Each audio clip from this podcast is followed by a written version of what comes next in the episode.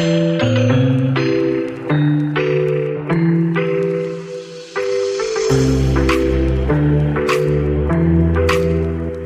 Hey, friends, welcome to this week's episode of Not Your Momma's Podcast. The title of this episode is Understanding Your Dreams. And today I'm excited we have Megan Mary on, who is a dream worker who specializes in the analysis of women's dreams to promote transformational personal growth and enlightenment. She is also the founder of Women's Dream Analysis and the Women's Dream Enlightenment podcast. Megan, it is such an honor to have you on. If this is the audience's first time meeting you, let's get a brief background about you and get to know you a little bit more. Yes. So I am a intuitive and an introvert and a mystic is partly how I introduce myself, but also a dream analyst. And I specialize in the trans, you know, analysis of dreams to assist women with the transformative growth that they can achieve through them.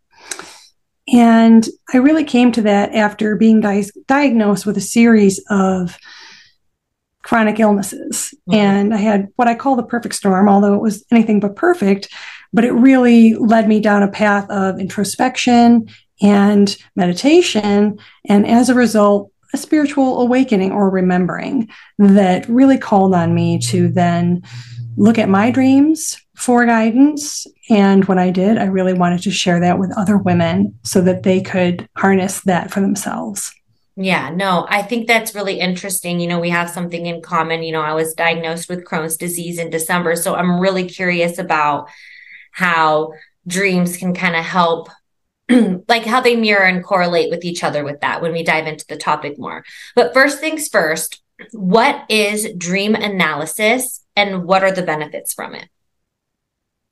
So, dream analysis is basically the way that you unearth what's happening in your dreams. You decode it, if you will.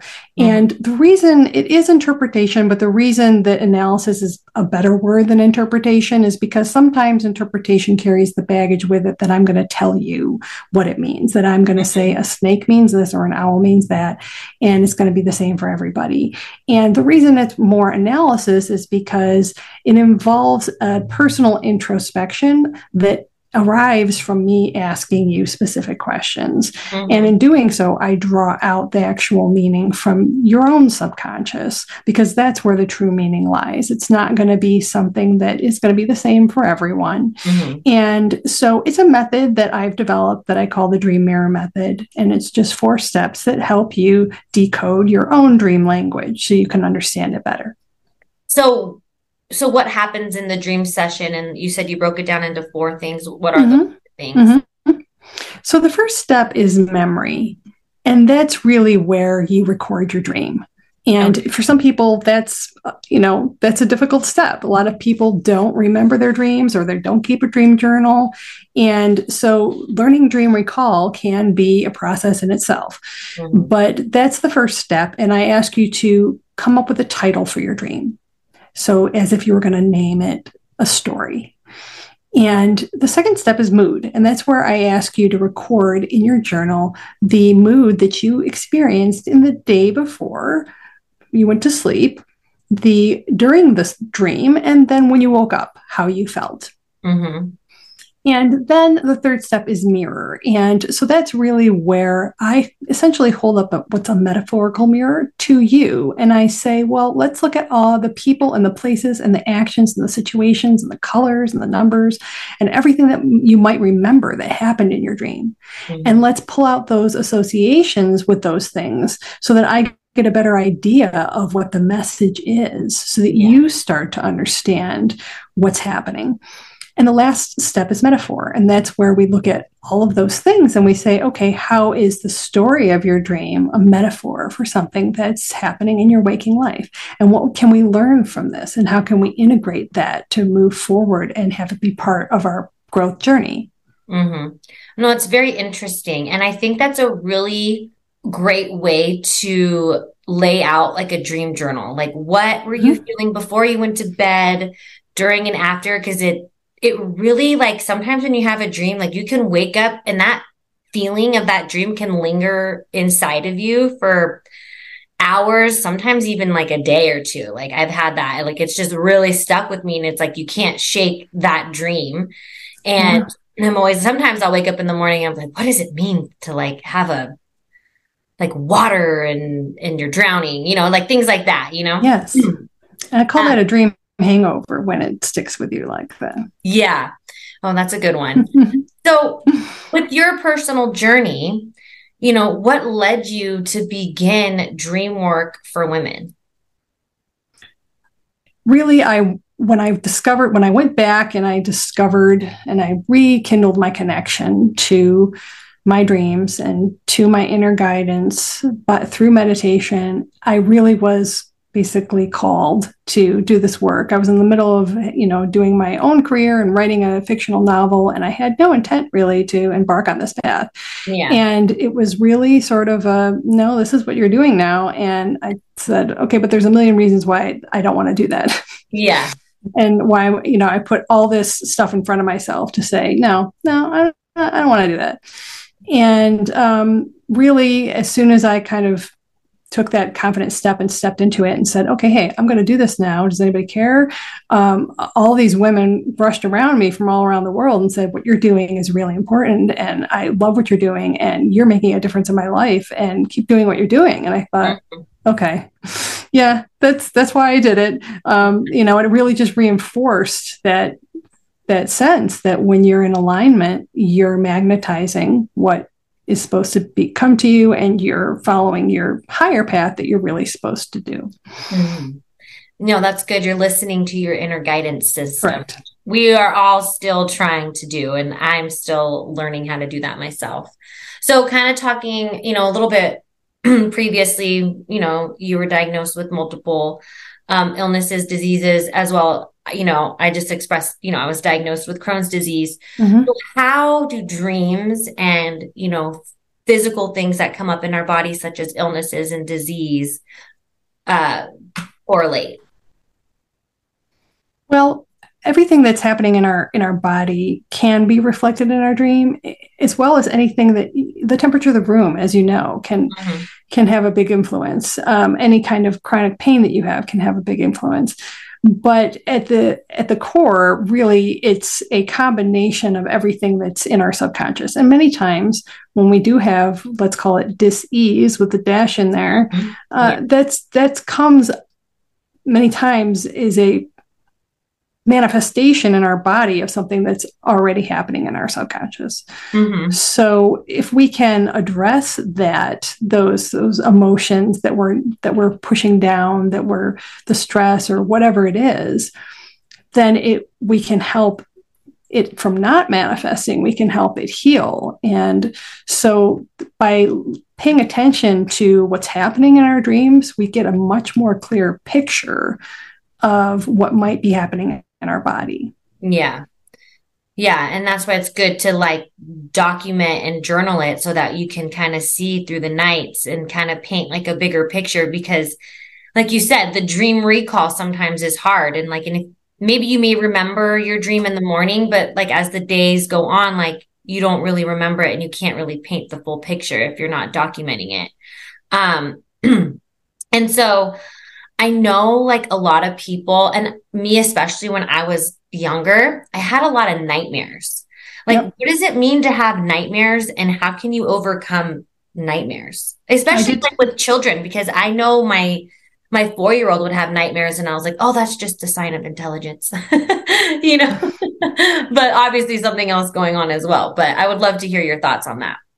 Yes, I I did as well. I had recurring nightmares, and so one of the ways that w- we can transmute and change what's going on in nightmares is one of the ways is in waking visualization. So mm-hmm. if we have that dream hangover and we're still upset about a dream, we can actually go into a meditative state, enter into that scene of the dream, and then imagine that the, a different outcome happens, mm-hmm. create a new ending for ourselves in doing that, we reprogram that recurring episode mm-hmm. um, and give ourselves a chance to in, imagine an alternate ending.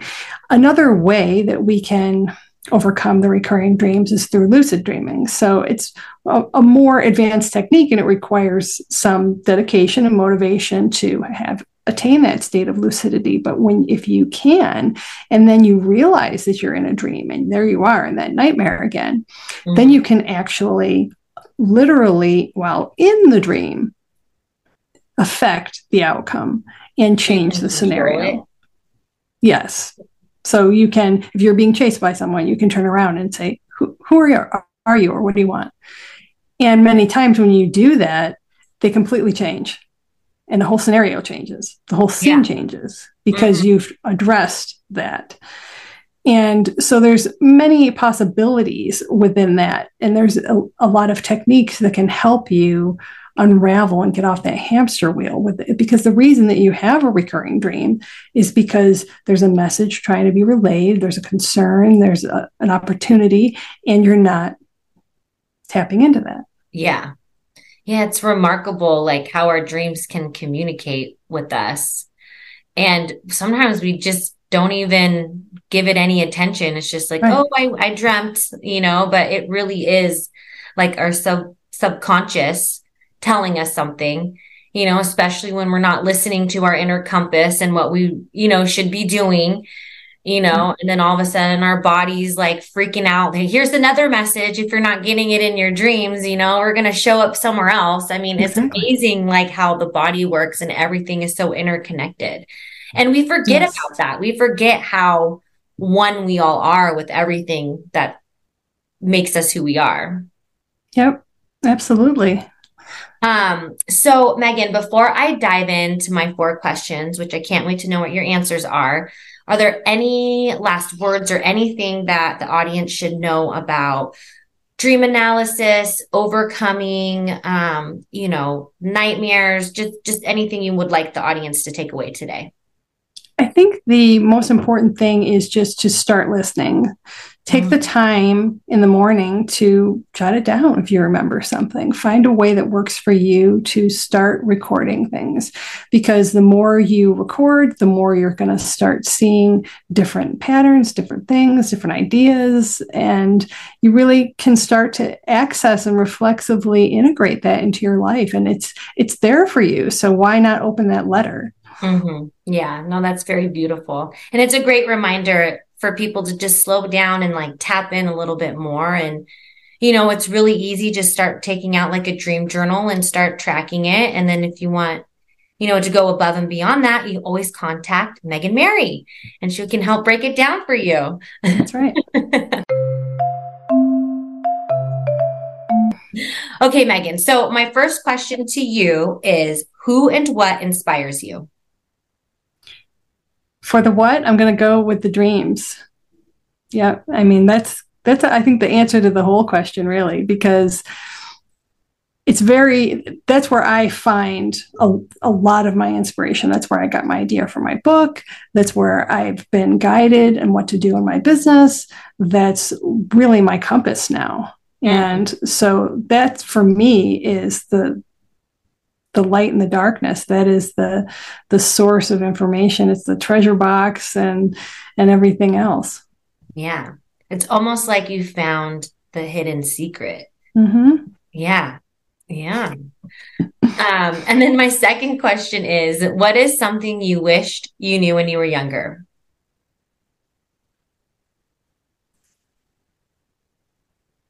Hmm. I think I would have liked to have understood that everything has a way of blending together. That things don't seem like they have a purpose. For example when you're going through life so you have this job or you you have a friend or you uh, read a book or you you know you have different things happen to you you move and you think well none of that really uh, goes together mm-hmm. you know? But i think that it's very inspirational when you start to align yourself with your higher purpose that you start to see all the puzzle pieces fall in place. Mm-hmm, mm-hmm. and you start start to trust the universe to guide you rather than trying to force it so much. Yeah. Because if you're a type a personality or you're a very driven person you feel like it's only going to happen if you make it happen. And it's a different part of your energetic existence to say, let's let it happen. Yeah. And that you're going to, you're being guided and that it's going to happen and you don't have to try so hard, which is, yeah. you know, an interesting experience. It is. Letting go and trusting the universe is like hard on so many levels for so many people. Even mm-hmm. when you're okay, I'll let go. And then, you know, like an hour later, you're like, no. it's like yes. it's a it's a, default, roller, yeah. roller coaster. Um, and then my third question is what's the essential part of your daily routine? Meditating and writing. So I meditate every morning, first thing, or you know, one or the other, first thing, um, and then write. So whether I'm writing for my blog, or I'm re- finishing my novel, or I'm just writing my dream journal, or reflecting on the meditation, writing is really a healing process for me. I, it is for so many people, and it's very therapeutic. And it's also how I think yeah. by writing. Mm-hmm. So I do those two things every day. And if I don't, I feel a little off kilter. Yeah. Yeah, no, writing is a really good form of expression. And, um, you know, I even need to like put it into my daily practice better because I notice a difference. Like, I'm always like a roller coaster. Like, I'll do really good. And then all of a sudden I stop and then I go and then I stop. And I do notice the difference when I do things like that and then when I don't. Um, so my fourth question and the final one is the best advice you've ever received. The best advice I've ever received came from my grandfather, and it was that the hand that gives is the hand that gets always. That's what he would say. And so that really instilled in me from a very young age that you can't expect anything unless you're offering something and that it's more important to try to make a difference for someone else and then ex- let the universe reflexively bring that back to you than it is mm-hmm. to expect something first. Yeah. Oh, I love that. That's a great advice. Well, Megan, thank you so much for coming on this week's episode of Not Your mm-hmm. Momma's mm-hmm. podcast. It was such a fruitful conversation. All of her links are down below in the show notes. Don't be shy. Go say hi. And thank you for everyone who listened. And I will see you all in the next one. Thanks, guys.